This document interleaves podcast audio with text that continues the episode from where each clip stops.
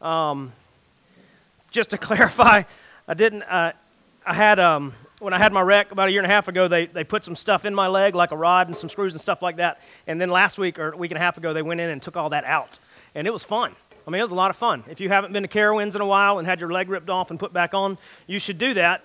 Um, and that's about what it may feel like. So, uh, but again, thanks for all the calls and texts and food and all that kind of stuff that you guys did. We, we really, really appreciate it. So, um, yeah, man, I'm excited to be here today. Like, I know that goes without saying. Like, I, maybe it does for you. I don't know. But I, I enjoy being here, and I miss it when I'm away. Um, and just, just to sit amongst family and sing, especially like on a day like this. Like, you got to understand. Maybe you do, maybe you don't. Either way, you got to. History was forever changed because of what we celebrate today. History before, history after, which no event has ever done. There's no event that could change, that could happen and change everything that came before, everything in that moment, and everything that came after. But the resurrection of Jesus did. It did. And it cannot be undone, which is mind boggling. Because pretty much everything that I've done in life can be, in some way or another, undone. Every good thing that I've done can be undone. And even if I did the best thing that I could possibly do now, it wouldn't change yesterday. And it wouldn't change last week. But in the life, the death, and the resurrection of Jesus, he wrote, he rewrote all history. What had happened before, what was happening in the moment, and what would happen thereafter. No one else, no other thing could ever do that uh, but Jesus did. Today, I want us to do two things. Number one, I want us to celebrate the fact that Jesus rose from the grave. And hopefully, we've already begun. Like, great man, because he lives, perfect, perfect song. Could have sung that 12 times. Um, great. And then to see people declare their belief uh, in Jesus and declaring him as Lord. It doesn't get any better than that. We could stop there. But what I do want us to do is, I, I and I, I, talk about this frequently as a pastor, I feel like Christmas and Easter are probably the two easiest days for me because I don't have to think about what we're going to do, what we're going to talk about. Today, we're going to talk about the resurrection of Jesus. We're going to read about the resurrection of Jesus. And I want us to read it, I want us to soak it in, I want us to hear it and understand that He conquered death on, on behalf of me, on behalf of you, so that we too could walk out of our grave, the grave that we were in because of sin, even one. Jesus conquered that, and we get to follow him in that life. And so I want us to read that. I want us to soak it in. But I do want to confess this too. Like this story that we're going to read, it happened, but at the same time, it's crazy. It's crazy. And, and my mom, a word that she uses over and over and over, maybe overused to the point that it loses some effect, is unbelievable. She uses it in a, in a, declaration when something's really, really good. And we can say that about the resurrection of Christ, but at the same time, it can take on two meanings. Like in human terms, uh, in, in, in our power, in the ability of the way that we have to do things, what Christ did was completely unbelievable in the way in which it's amazing and just life changing, eternity altering, but also in human terms, it should not have happened. Yet it did. So if you have your Bibles with me, we, uh, we want to open to Luke chapter 24. And I know that if you've been with us for a little while, last month we did. We went through the resurrection because we wrapped up our, our short series in Mark. Um, sarcasm is a, is a good thing to have hold of. It was about a year and a half. If you weren't with us, we, we spent a year and a half in Mark, so we set a precedent, but don't worry, there probably will be a longer series at some point. Um, but today we're going to look at Luke's account in chapter 24, verse 1. And we're going to read through the first 12 verses. We're going to kind of summarize what happens in between. And then we're going to talk about a few more. And then we're going to look at John and a few other things. But I want to pray and, um, and this is what I want you to do.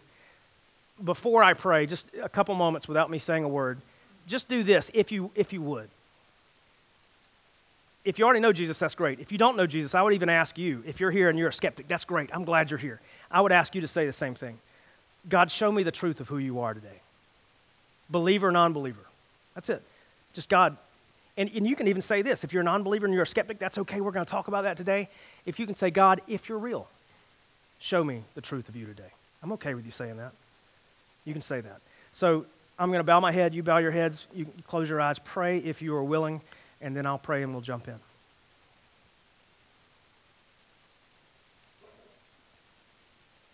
God, thank you for the truth of your existence. Thank you for the truth of your creation. Thank you for the truth of Jesus and his life, his death, and his resurrection. God, today I pray that we look at it well. I pray that you do show us uh, the reality of who you are. Uh, for those of us who already know you and those of us who do not, God, I pray that you would reveal yourself. Uh, thank you for your word that we can trust. Thank you for your word that we can, uh, that we can know and hide in our hearts so that we might not sin against you, but also so that we can live for you and know you better. God, I pray that we look at it well today. Thank you for loving us enough uh, to send your son to die on our behalf and rise victoriously so that we can live with you. We love you, and it's in your son's name we pray. Amen. So, Luke chapter 24, verse 1.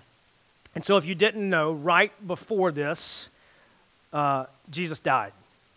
I watched a funny video and I sent it to a couple people this week, and it was kind of a you know a funny clip. It was some people sitting around a room doing a Bible study, and apparently there was a new guy that had never been there before, and and he was recapping the resurrection. He said, "And just so you know, um, last week we were looking at this passage, and Jesus died." And the guy was like, "Wait, what? Jesus, what?" The guy that I've been reading about for the past six months, he was like, I missed last week, but what did I miss? He was like, Jesus died? And he opened up a little bitty Bible with good pictures in it, but there's, anyway, it was just, it was hilarious. But so if you haven't heard it, you need to hear it. Uh, last week, what we celebrated, what we talked about was Jesus going into Jerusalem, marching towards the cross. And just a few days ago, in reference to this passage, Jesus died. And believe it or not, if you haven't heard it, he died for you so that you could know what hope looks like, what it tastes like, what it smells like, what it feels like, what it feels like to live in. So he died for you. Today, we're going to read about what happened on the third day. Chapter 24, verse 1, it said, But on the first day of the week, that would have been Sunday, at early dawn, they went to the tomb. We'll talk about who they are in just a minute. Taking the spices they had prepared, they found the stone rolled away from the tomb. But when they went in, they did not find the body of the Lord Jesus. While they were perplexed about this, behold, two men stood by them in dazzling apparel. I do love that word dazzling. And as they were frightened, they bowed their faces to the ground, and the men said to them, Why do you seek the living among the dead? He is not here, but has risen. Remember how he told you while he was still in Galilee that the Son of Man must be delivered into the hands of sinful men and be crucified, and on the third day rise. And they remembered his words. Returning from the tomb, they told all these things to the eleven and to all the rest. Now it was Mary Magdalene and Joanna and Mary, the mother of James, and the other women with them that told these things to the apostles. But these words seemed to them an idle tale, and they did not believe them. But Peter rose and ran to the tomb, stopping, stooping, and looking in. He saw the linen cloths by themselves, and he went home marveling at what had happened. So these women one more chance to serve this Jesus who they've been following. And again, this gives great validity to the gospel story. We talked about this a few months ago. Like, there's no way in the world, like, if someone wanted to prove the validity of Jesus, they would have, they would have used women as firsthand witnesses. They wouldn't have done that. And you're like, why not? Well, women's words did not mean very much back then. And that's just the fact. In that culture, women's words were not testimony, they were just words. But in this case, it was the women that went to see because they wanted to serve Jesus one more time. They had been following him, they had been taking care of his needs, they had been feeding him, they had been contributing from the overflow of their pockets and even the depths of their pockets to make sure that he had all the things that they had need. They were disciples in the general sense, just like the rest. They weren't the 12, but they were still disciples, followers, learners of Jesus. They just wanted to take care of him one more time because everything that had transpired was just crazy. And they couldn't have done it the day before because it was the Sabbath. They had to rest on the Sabbath. So, as soon as it was possible for them amongst their law, they wanted to go and take care of Jesus one more time. The way they were going to do that was to prepare his body, to anoint it with spices. They didn't embalm back then, but what they did do is they would smear it basically with ointments and smelly things to keep the smell of death from being overwhelming.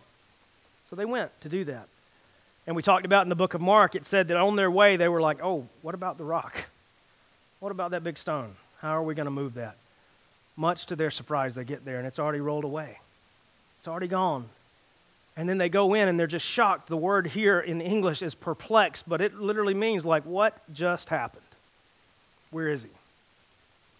And then there were these two angels, dazzling angels. It's a word we don't use nearly enough, and I like to bring it up every time I read it. Like they were dazzling shiny, brilliant, sparkly, overwhelming. And then they say that favorite line of mine in the resurrection story Why are you seeking the living among the dead? He is not here, he's risen. Wasn't there anymore.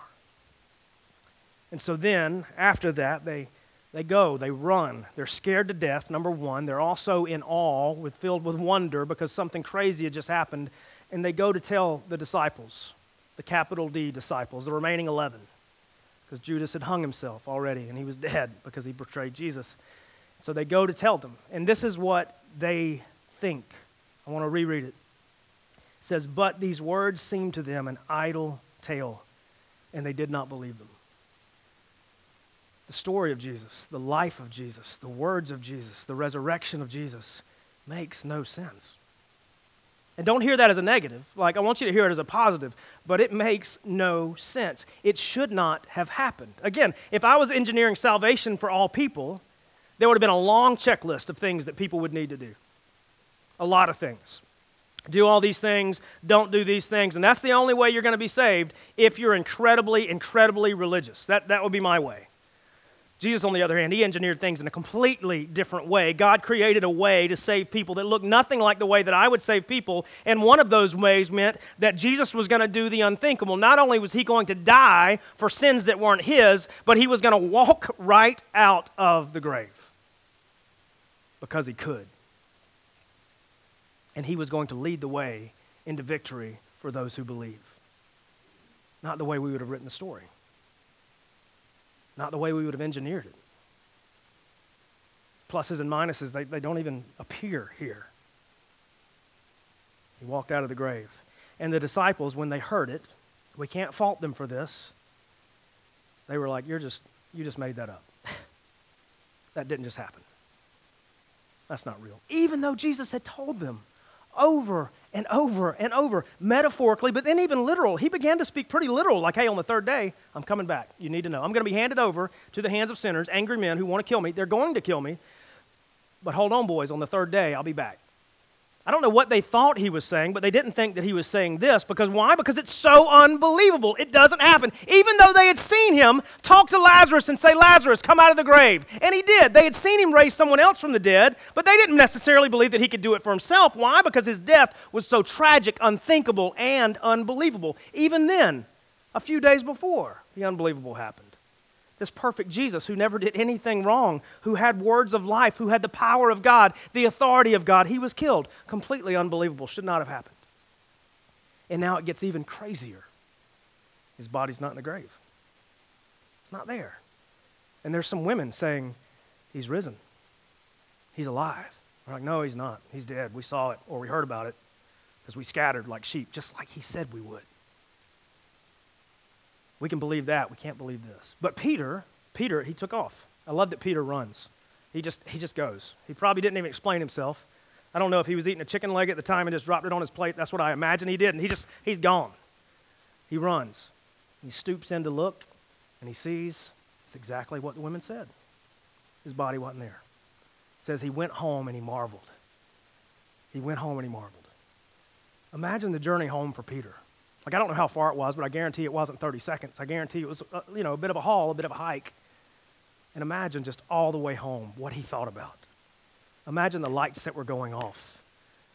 Oh, he's, he said he was going to do this. He, oh, oh, I get it. I get it. Third day, third day, third day, it's the third day. He's not in the grave anymore. He's, he's alive. And then he probably started singing a song, He's alive. No, he didn't. But anyway, that's Peter. But at first, they didn't believe. They didn't believe. And in between there and the, the passage that we're going to read in just a second, apparently there were two other kind of general disciples, and they were walking on the way to Emmaus, and, and they were talking about the events that had just happened. You can read through this in verses 13 through uh, 34. And, and they were walking and talking and just kind of discussing what had happened. And, and Jesus, being Jesus, because I, I feel like he had a sense of humor, or maybe, I don't know. I don't know why he did it, but he appears to them, but he kept them from knowing who he was. He just kind of wanted to listen. And he was listening as they were retelling all of the things that they had happened. And he asked them, he was like, hey, what, what are you guys talking about? And they were like, Are you the only person in Jerusalem that doesn't know what happened? This Jesus of Nazareth who just died? Are you the only one that hasn't heard? And we had hoped, these are their words, we had hoped that he was going to be our deliverer. But it's the third day now, and he's not here. And then it said, even in his hidden state or his veiled state, it says that he kind of got onto him a little bit. And he's like, Don't you remember everything the prophet said? everything. And it says from there on, he just kind of laid it out. I don't know how long their road was, but apparently it was pretty long. And he just began to unfold it all the way from the very beginning, all the way through Scripture, all the places that pointed to the fact that on the third day, Jesus would rise and no grave could hold him. Just there. And then uh, they were like, hey, why don't you stay with us for a little while? They still didn't know who he was. And then they sat down to eat, and it says that Jesus opened their eyes and let them see who it was. And they were like, oh, man! It's you! And then poof, Jesus was gone again, just like the way he came. Crazy. Messing with them. I love it. And then they said, Why is it that our hearts didn't burn when we saw him? Well, he, he kept it from happening because he wanted to explain it to you. But either way, they didn't believe what was happening either. Third day, we had hoped that he was our deliverer, but apparently he's not. And then in verse 36, and it says, As they were talking about these things, these guys went and were telling the capital D disciples, as they were talking about these things, Jesus himself stood among them and said to them, Peace to you. But they were startled and frightened and thought they saw a spirit. Another time in which Jesus appears, and they're like, That's not Jesus. I don't know who it is. I think it's a ghost. They're freaking out. Unbelief, unbelief, unbelief. And he said to them, Why are you troubled? Why do doubts arise in your heart? See my hands and my feet that it is I myself. Touch me and see, for a spirit does not have flesh and bones as you see that I have. And when he had said this, he showed them his hands and his feet, the scars that were there. And while they still disbelieved for joy, because it was amazing and unbelievable in the words of my mother, they were marveling. And he said to them, Have you anything to eat? they gave him a piece of broiled fish, and he took it and ate before them. I think that last part, he may have been hungry, but I think it was just one more proof that he was real a ghost couldn't eat. It would just kind of fall right out. You know what I mean? But either way, he had to show them. But in the midst of an amazing, transpiring story, those who should have believed did not. Because it was so otherworldly, so other than, so not normal, so not humanly possible when we read the story of the resurrection and we can just kind of read through it and be like, yeah, that just happened, I think we're reading it wrong. Yeah, that happened, but it should not have. But it did, because God declared that it would. It's not normal. It's not every day. It's not mundane. It's not typical. It's not man made. It's, it's not even something, to be honest, that we can explain. If I can explain the power of God, then it's really not that big of a deal. I can't explain it. I can't explain how God can take a dead body, completely dead, for days on end, and bring it back to life. You know, we hear about near death experiences or someone was dead for three minutes, you know, their heart wasn't beating for a few minutes. Like, yeah, you know, maybe in me, I can see an electrical impulse can, can restart that heart. Even though that's Hollywood, the heart that's actually stopped, you know, it's not really going to restart. It's going to be fluttering a little bit. You medical people can tell me that I'm right or wrong later, but I'm, I'm pretty sure I've watched enough ER to know that. And by the way, these past two weeks, I've shared, I spent a lot of time on the couch, and I've been rewatching ER because there's a station on Hulu Live that shows it. That was one of the greatest shows of all time. But anyway, we can imagine that.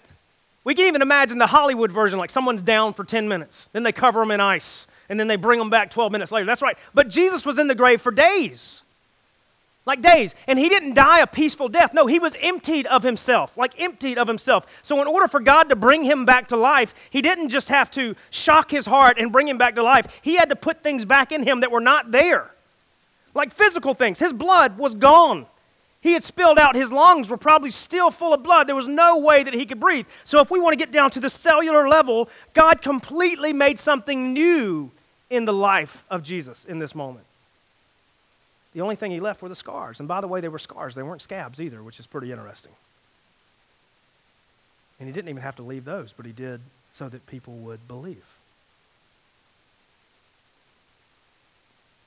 If you flip over to John chapter 20, we see that at that point when Jesus appeared, there was probably one missing, and his name was Thomas. You know, doubting Thomas. That's where we get that. Verse 24, chapter 20, verse 24, it says, Now Thomas, one of the twelve called the twin, that's what his name literally meant, was not with them when Jesus came. So the other disciples told him, We have seen the Lord. But he said to them, Unless I see his hands or the mark of the nails, and place my finger in the middle of the nails, place my hand in the side, I will never believe. Even at the testimony of 10 men who he had lived life with for one to two years, who had seen Jesus do some miraculous things, he said, I don't believe you. Couldn't happen. Unless I touch the scars, not going to believe. Eight days later, verse 26, his disciples were inside again, and Thomas was with them. Although the door was locked, Jesus came and stood among them and said, Man, he just poofs in again. But anyway, he came in among them and said, Peace be with you. Shalom, actually. Then he said to them, Thomas, put your finger here. See my hands. Put, your, put out your hand and place it in my side. Do not disbelieve, but believe. Remember what Thomas said when Jesus wasn't even there? He said, Unless I touch the scars in his hands and in his side, I will not believe. Never. No, not ever. And Jesus walks in. He says, Hey, Thomas, touch, touch, touch, touch right here. Let me hold your hand. Put it here. And he said, Don't disbelieve. Just believe. Just believe. Believe the unbelievable. Because you said you couldn't unless you did this, and I just let you do that. So hold up to your word. Believe. And Thomas has answered him, and he says, My Lord and my God. Jesus said to him, Have you believed because you've seen me? Blessed are those who have not seen and yet have believed. The story of the resurrection is unreal. It's unreal. It's unreal, and yet my eternity hinges on it. So does yours. My eternity completely hinges on this. Because there, there is a version of the gospel that says you just need to believe in God. You just need to believe in God and you'll be okay. Well, we read the book of Acts and we see that that's not the case. We actually need to believe in God and His Son, whom He sent, in word and in deed, in life and death, and in resurrection. And like we talked about this morning in the book of Romans, uh, Romans 10, it just says, Because if you confess with your mouth that Jesus is Lord and believe in your heart that God raised him from the dead, you will be saved. So, my eternity, my salvation hinges on the fact that Jesus came, put skin on, lived a perfect life, died in my place, and then kicked de- death in the teeth and walked out of that grave. My eternity depends on that. Your eternity depends on that. My eternity does not depend on me knowing a fairy tale. My eternity does not depend on me being good enough. My eternity does not depend on me checking some boxes and Xing some others. No, my eternity depends on me confessing Jesus as Lord, which means I say, Jesus, you have control over my entire life, from the bottom of my foot to the top of my head and everything in between. My yesterday, my today, my tomorrow. It is yours. I will screw up. I will repent. I will confess you will bring me back, but my life is yours. You are my Lord. Capital L O R D. You have control. You have my life. The reason you are capable of being my Lord is because you are God Himself. You came, you lived, you died in my place, and then you were raised to new life and walked out of that grave. In you I believe. In you I trust. In your life I place mine. Therefore I am saved. And by choosing Jesus as Lord, we renounce our former Lord, which was sin, because it's going to be one or the other. We either choose to serve sin and disobedience, running away from God, or we choose Jesus, running towards God only through Him and the power of the Spirit that He places in us. Jesus as Lord, and we believe in our heart that God raised Him from the dead. It's not enough just to know a story, it's not enough just to do good. We must know Jesus Himself and what He did and believe it wholeheartedly. My eternity hinges on this my eternity hinges on something that's completely and utterly unbelievable. So unbelievable. In fact, the men that lived life with him, when they heard it, they said, We do not believe. That did not just happen. And not seventh grade middle school girl exclaiming, That didn't just happen. Different, different, completely different. Like, totally unbelievable. Can't happen. I don't know if seventh grade middle school girls say that or not. I don't know. But if somebody does, that did not. Anyway, sorry. We're going to move on. Either way, they didn't believe it. Why? Because it is. It's unbelievable. But the beauty of all of these stories, like from, from Peter, from Thomas, from the other guys that were in the room, and even when the women told the disciples this, when Jesus saw them, he didn't rebuke them. He didn't say, How dare you not believe me after all you've seen me do? He didn't say a word like that. As a matter of fact, he didn't even he wasn't even physically there when Thomas made his exclamation of unless I touch his hand, unless I touch his side, I won't believe. When he walked in, what did Jesus do? He said, "Hey Thomas, give me your hands. Now believe." He didn't say, "How dare you?" None of that. Like, uh, again, completely other than, not, not our normal way, not the way that I would have done it. Imagine you, like in, in a work scenario. Imagine you have people working under you, and you've been an exemplary manager, an amazing manager. You've done things so good. You're the best. You've had Employee of the Month for the past 17 months, and you've only worked there for 14. That good, right? Do the math. You're amazing. You've done things better than anybody before you's ever done. And then one month you do something that's still in line with your character, but it's just a bit more amazing. You know, like Jesus raised Lazarus, now he raised himself. You know, may, maybe for, you know, you made 110% of the whole team sales goals. This month you did 175, and everyone on your team says, I don't believe it. What would you do? You'd be like, look at the wall, dude. 17 months. I've only been here 14. I've carried the whole team. All the sales last month, they were mine, plus some that didn't even happen. I'm amazing. I'm the best. How dare you say I couldn't do that? Jesus walks into a room completely different. He says, Thomas, let me see your hands so I can show you mine. So different because he is completely different. Here's what Jesus knows that we forget the things he did were so amazing and unbelievable, we will doubt them. He was completely aware. He totally knew it. Now, as Christians, as churchgoers, we'll never say that. You know, we're never going to say that out loud. Because if we say that out loud, then we're not a very good Christian boy or girl. We're not a very good church kid. That I have doubts. Let me go ahead and let the cat out of the bag. And I don't even really like cats that much, so I'll be glad to let it out of the bag so it can run away. If you have cats, that's fine, just not my deal. If you're a follower of Christ, you will have doubts. You will have doubts. Because what Jesus does is not normal. Therefore, we will doubt. The disciples, they had a front row seat. And when they heard that he rose from the grave, they're like, I don't believe it. Not in my mom's exclamation of, it's unbelievable. No, more like, it's, it's not believable. Couldn't happen. People don't get up and walk out of the grave, even though they had already seen it. Thomas, I don't think he was called the doubter before this, and I think it's a little unfair that he was called the doubter after this, because I would have probably been the same way.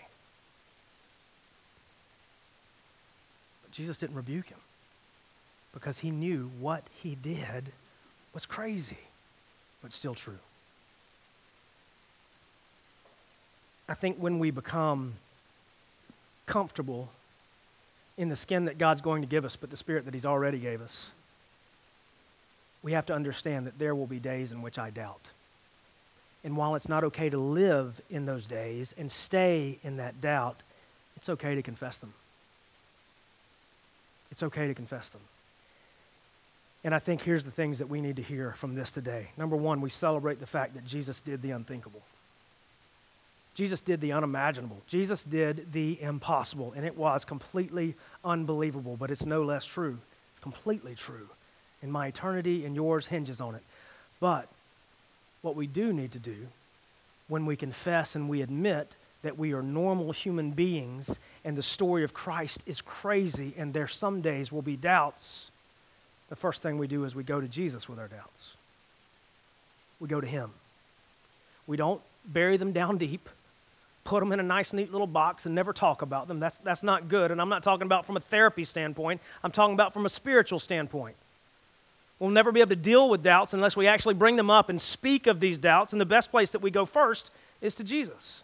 And it's not disrespectful, it's not rude. He wants us to speak of our need and speak of the depths of our soul to Him. And if in the depths of your soul you are struggling to believe that He is real, you are struggling to believe that He loves you, you are struggling to believe that He finds great value in you, you are struggling to believe that He lived a perfect life and died for you, the first person you go to is not Facebook, is not Instagram, if you like to use words with pictures, but you go to Jesus. You go to Him. And it's as simple as Jesus, I'm struggling today. I'm struggling today. Like in one place, I believe, but in another place, I'm troubled. In one place, I believe, in another place, I'm troubled. In Mark 9, we see this amazing story in which Jesus was doing his restoration thing because that's the reason that he came. And there was a man with a son who had a spirit, an evil spirit that lived in him. And it made him mute, but it also threw him down and made him convulse. It tried to throw him in water to drown him, it tried to throw him in fire to burn him. And the man comes to Jesus and he's like, I, I need you to heal my son. And he's like, I will if you believe that I can. He's like, ah, I believe, but I need you to help me with my unbelief. Now, in that moment, Jesus could have gone one of two ways. He could have been like, Unbelief? Have you heard about me? Have you looked at the wall? He didn't. What he did is he helped the man with his unbelief by healing his son. When we have unbelief, when we have doubt, why would we take it anywhere else than just Jesus? We take it to him and say, Jesus, I'm struggling today. I'm struggling today. And, and we can be embarrassed and we can hide it, but why? I mean, look, I mean, Thomas, in the midst of all of this, Thomas is like, I'm not going to believe unless I touch the scars. And Jesus just walks in and graciously says, Thomas, let me see your hands. Jesus wants to confront your doubts. Jesus wants to address your doubts. Jesus wants to hear your doubts so that he can assure you that they're not real, that there is no monster under your bed or in your closet, that there hasn't been a conspiracy to create a Savior that didn't exist, that this isn't a big joke or a cosmic prank, that He's real. Go to Jesus. Don't be embarrassed. We see examples of Peter. We see examples of this man that we don't know. We see the examples of Thomas. And we also see the way Jesus responded. He walked in with love, he didn't walk in with rebuke. He just said, Let me put your minds at ease. Watch me eat. Go to Jesus. We go to him through prayer. It may just be as simple as God, today I'm struggling. I'm struggling. I, I know that you're real, but I struggle, I struggle to really believe it this week, to be honest. I had to pray to God and not say that I don't believe that you're real, but I just, I just kind of had to pray and say, God, this week I just feel, I just feel quiet. I just feel quiet. And I just, I just need to hear you. I've heard God today. I've seen his presence. I've felt it. It's okay. He didn't say, How dare you? He didn't say, What are you thinking? Who are you? He just responds. Go to Jesus. Jesus, I'm struggling. Help my unbelief. Help my doubt. Fix in me what needs to be fixed that I can't fix by studying everything. I just need you. Go to Jesus in prayer. Go to Jesus in Scripture. On the days in which you're struggling, just spend a little extra time 12.75 more minutes, maybe. That's, that's exact. I'm kidding. Don't, don't listen to anything I say in the past 30 seconds. Listen to what I say now. Just, just maybe spend a little more time. Say, God, I'm not going to treat you like a genie in a bottle and do the show me the right page that you need me to turn to, but just sit and read for a minute. And just before you read, say, God, speak to me about the truth of who you are. And I'll be honest, some days He will, some days He won't. Some days He will, some days He won't. Some days He'll say a lot, some days He'll say very little. Some days He'll repeat something to you that He told you two months ago six months ago, six years ago. But God help me with my doubt in prayer and in Scripture. And then just understand like this God is not some God that just cares about the big picture, He cares about the little picture too. You, me, us as individuals. Even though He's growing a kingdom, He cares about every single one in that kingdom. He cares about your doubt. He wants to hear it, He wants to put it to rest. And even if it comes back up six months from now, He's not going to be mad. Just bring it to Him. The other thing that we see, and I love this, like Thomas says that he got together with the, the disciples and they said, Jesus is back. We saw him, and he's like, I'm not going to believe it. Not going to believe it unless I touch his hands, touch his side. Eight days later, he was still with them. They didn't tell him to go away. Jesus cares about us. He cares about your doubts, and so does your family. So do the we. We care about your doubts. I care about your doubts. If you have doubts, don't be embarrassed to take them to Jesus. Don't be embarrassed to take them to your faith family, to your grace family, to those who are bound to you by the blood of Christ. We're bound to Him horizontally, but we're bound, I mean, vertically, we're bound to each other horizontally. Take them to Him, take them to us. That's why community is so important. Like community groups are not the all end all be all. That's not the only way that you can do community. You can do it with other ways, but, it, but it's a great entryway into there. When it comes time at the end of those community groups to say, hey, uh, does anybody have anything we need to pray about? Maybe that's when you raise your hand and say, hey, I'm struggling this week to believe the truth of Jesus. It's okay. You know what they're going to say? Okay, let's pray about that, and we'll see you next week. Eight days later, or seven, you're still going to be there, and so are you if you choose to come back. Jesus cares about your doubts, and so do we. Don't be embarrassed. Our humanity is marred by sin and this imago Dei, or the image of God that we were created in as a result of sin. It's going to be battling all the time. Paul even talks about, he's like, why do I not do the things I want to do, and why do I do the things that I don't want to do? This tug of war, this spiritual between the flesh and the spirit. One result of that is there are going to be days in which this unbelievable, amazing, life altering, eternity shaking story of Jesus is just not going to feel real. You say, How dare you say that? No, I, I say that because it's the truth. Some days it's just going to feel beyond our grasp. And on those days, we go to the one who wrote it like literally the one who lived it. We just say, need help. And then we go to other people who are following Jesus and we say, hey, I need help. Confess your doubts one to another so that we may A, pray for one another, and B, speak into your life. Maybe after community group, somebody's going to say, hey, would you like to, to meet me for a steak, or meet me for coffee, or meet me for a walk in the woods? I don't know. Either way, that's not as creepy as it sounds. And just say, I've been where you are. I've been where you are. I've had those same doubts, and I can't say that they're gone, but this is what God has spoken to me, shown me, taught me in the midst of those. Maybe that. Maybe you're on the other end of it. Maybe someone's confessing their doubt to you, and what do you do? Number one, you, you pray for them because you, you need to. God, I pray that you would help X, Y, or Z, whoever their name is. I usually say Jim Bob, but I'm not going to today. Help this person with their doubt. And then you ask God, God, give me wisdom so that I may speak into their situation when they ask.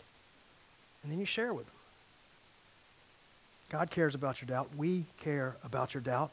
Doubt is real, it will happen. We need to confess it, we need to deal with it, and we need to move on.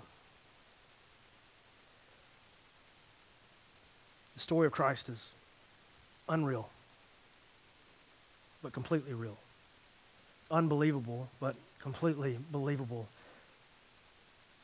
To the disciples, it seemed like a fairy tale in the moment, but it was totally true. And we have to believe it. We have to believe it. And the reason I say that we have to believe it, if we want to be united with God, and I'm not talking about a, a change of location, I'm talking about a change of life, we must believe it. And there will be days when it's hard. There will be days when it's hard. But Jesus left us here for a reason. He left us here because it's going to be hard for someone else as well, and they need to believe, and we need to tell them. So we get to. It'd be fun to do this, and I won't do it. I won't. But if I said, Have you ever doubted the truth about Jesus today? Raise your hand. And you could be honest in that moment. There'd be a lot of hands. A lot of hands. It's real. It happens. If we don't confess it, we don't admit it, it will build, it will grow, and it could eat your lunch. So instead, Jesus cares about it. Take it to Him. We care about it. Take it to each other. Because there's no way for us to believe the unbelievable unless Jesus is in it. Unless He is radically transforming us. We'll, we'll never believe this. But we get to trust that He will change us and make us into people that can understand the truth of what He did when He did the impossible. Christ has risen. He's risen indeed. And as a result, we get to as well. And that's, man, that's everything. It's everything. God, we love you. Thank you for your unbelievable story. That's not just words on a page, but it's the very source of what we can have in life if we just believe. Thank you for being a God who understands that there will be days when it's just hard to believe, it's hard to confess, but you're still there. Not waiting to rebuke, not waiting to condemn, but just waiting to hear and assure us. Thank you that we can see our God the Father in Jesus our Savior, the way that He deals with doubt, the way that He assures Thomas in the way that he needed to be assured, but also in the way that He said, It's great that you believe because you've seen me, but blessed are those who believe when they don't see me. God, thank you for gifting us with salvation. Because for us, God, we, we have not seen Christ face to face. We have not touched the scars. Uh, we have not watched him eat in front of us. But God, he's just as real to us as he was to them. Thank you for assuring us of that. Thank you for salvation that comes as a result. God is a people that have been redeemed by the blood that Jesus spilled, and we get to live in victory by the way in which he beat death. God, I pray that we be people of this city who are proud to tell the story of our Savior who share it as often as you lead us to, who are awaiting your desire to tell us to speak, who share it with our children, our neighbors, our coworkers, and God, we watch you do with it what you will. Thank you for calling us to be missionaries and ministers to this city, our neighborhoods, our workplaces, our homes. I pray that we would see the beauty of this story and repeat it often. Thank you for loving us. Thank you for rising from the grave. And thank you for allowing us to believe in you. It's in your son's name we pray. Amen. 11, 1052. That's not bad with everything we did. We, we want to say thank you guys for coming and worshiping with us today. Um, if you're visiting just because it's Easter, or if you're our guest just because it's Easter, we'd ask that you come back next week. We would love to see you. Um, and I know that you might live two, three hours away. That's okay. We don't mind if you drive. Um, we'll be glad to, to wait for you. Um, but in all honesty, if you're looking for a family, um, to help you grow in your knowledge and understanding of who Jesus is, we would, we would ask that you take part in this one. You may not understand everything, you may have doubts, but as you've heard today, that's okay. Um, we would love to walk with you in those. Um, be sure to talk to uh, Nolan and Ava June. Give them a hug if you're comfortable doing that, and tell them that you're proud of them making that declaration. And again, the water's still out there. It's probably about the same temperature, and I mean this. I will get wet all over again. If you would like to be baptized, I'm sure that people will stick around and watch. But if you want to talk through that at any point between now and our next baptism and ask what that's about, um, we'd love to have that conversation too. Um, and otherwise, uh, we hope you have a great Easter Sunday, a day in which we get to celebrate the resurrection, uh, enjoy time with your family and your friends, and maybe um, a holy nap a little bit later. Um, I don't know that we have any huge pressing announcements. I'm looking for Zach. Nothing huge and pressing. Um, so I'm just going to pray and we're going to be done. If you do have a few minutes and would like to help us tear down, we'd, we'd gladly accept that um, before you go eat ham and green stuff and whatever else you may have awaiting you. Let's pray together. Tell you what, let's stand up. Let's do that. And man, I think we're in COVID safe protocol. Um, I think we're okay. It's been a long time. We are. Man, uh, we're going to ask hold the hand of the person next to you. If you're not super comfortable doing that, that's okay. Nobody's going to judge you. But if you are, just step across, grab the person's hand next to you. Um, if you would rather link arms, we get it. Uh, we, we, know what that looks like, but we're not going to make it any more awkward than it needs to be. I love that picture up there. That's great. Um, let's pray together. God, we love you. Thank you so much for Jesus. Thank you that uh, the grave could not hold him, death could not beat him. Thank you, God, that through him you made a way for us. A way that we couldn't create, a way that we couldn't go unless he went first. Uh, thank you for Jesus. God, today as a family that have been redeemed by you and those who are here as guests, God, I pray that you speak the truth of who you are to us. Remind us daily of what you've done and what you desire of us. That it's not about a bunch of boxes to check, but it's a life that we are graced to live. God, I pray for confession of doubt I pray for uh, assurances of who you are. And God, I pray for your kingdom to be stronger, to grow. Um, and Father, I pray for your name to be great in this city. Thank you for choosing us. Thank you for loving us. Thank you for using us. And God, thank you for sending us. Today, we want to worship and celebrate you. Thank you, Jesus. It's in your name we pray. Amen. Y'all have a great day.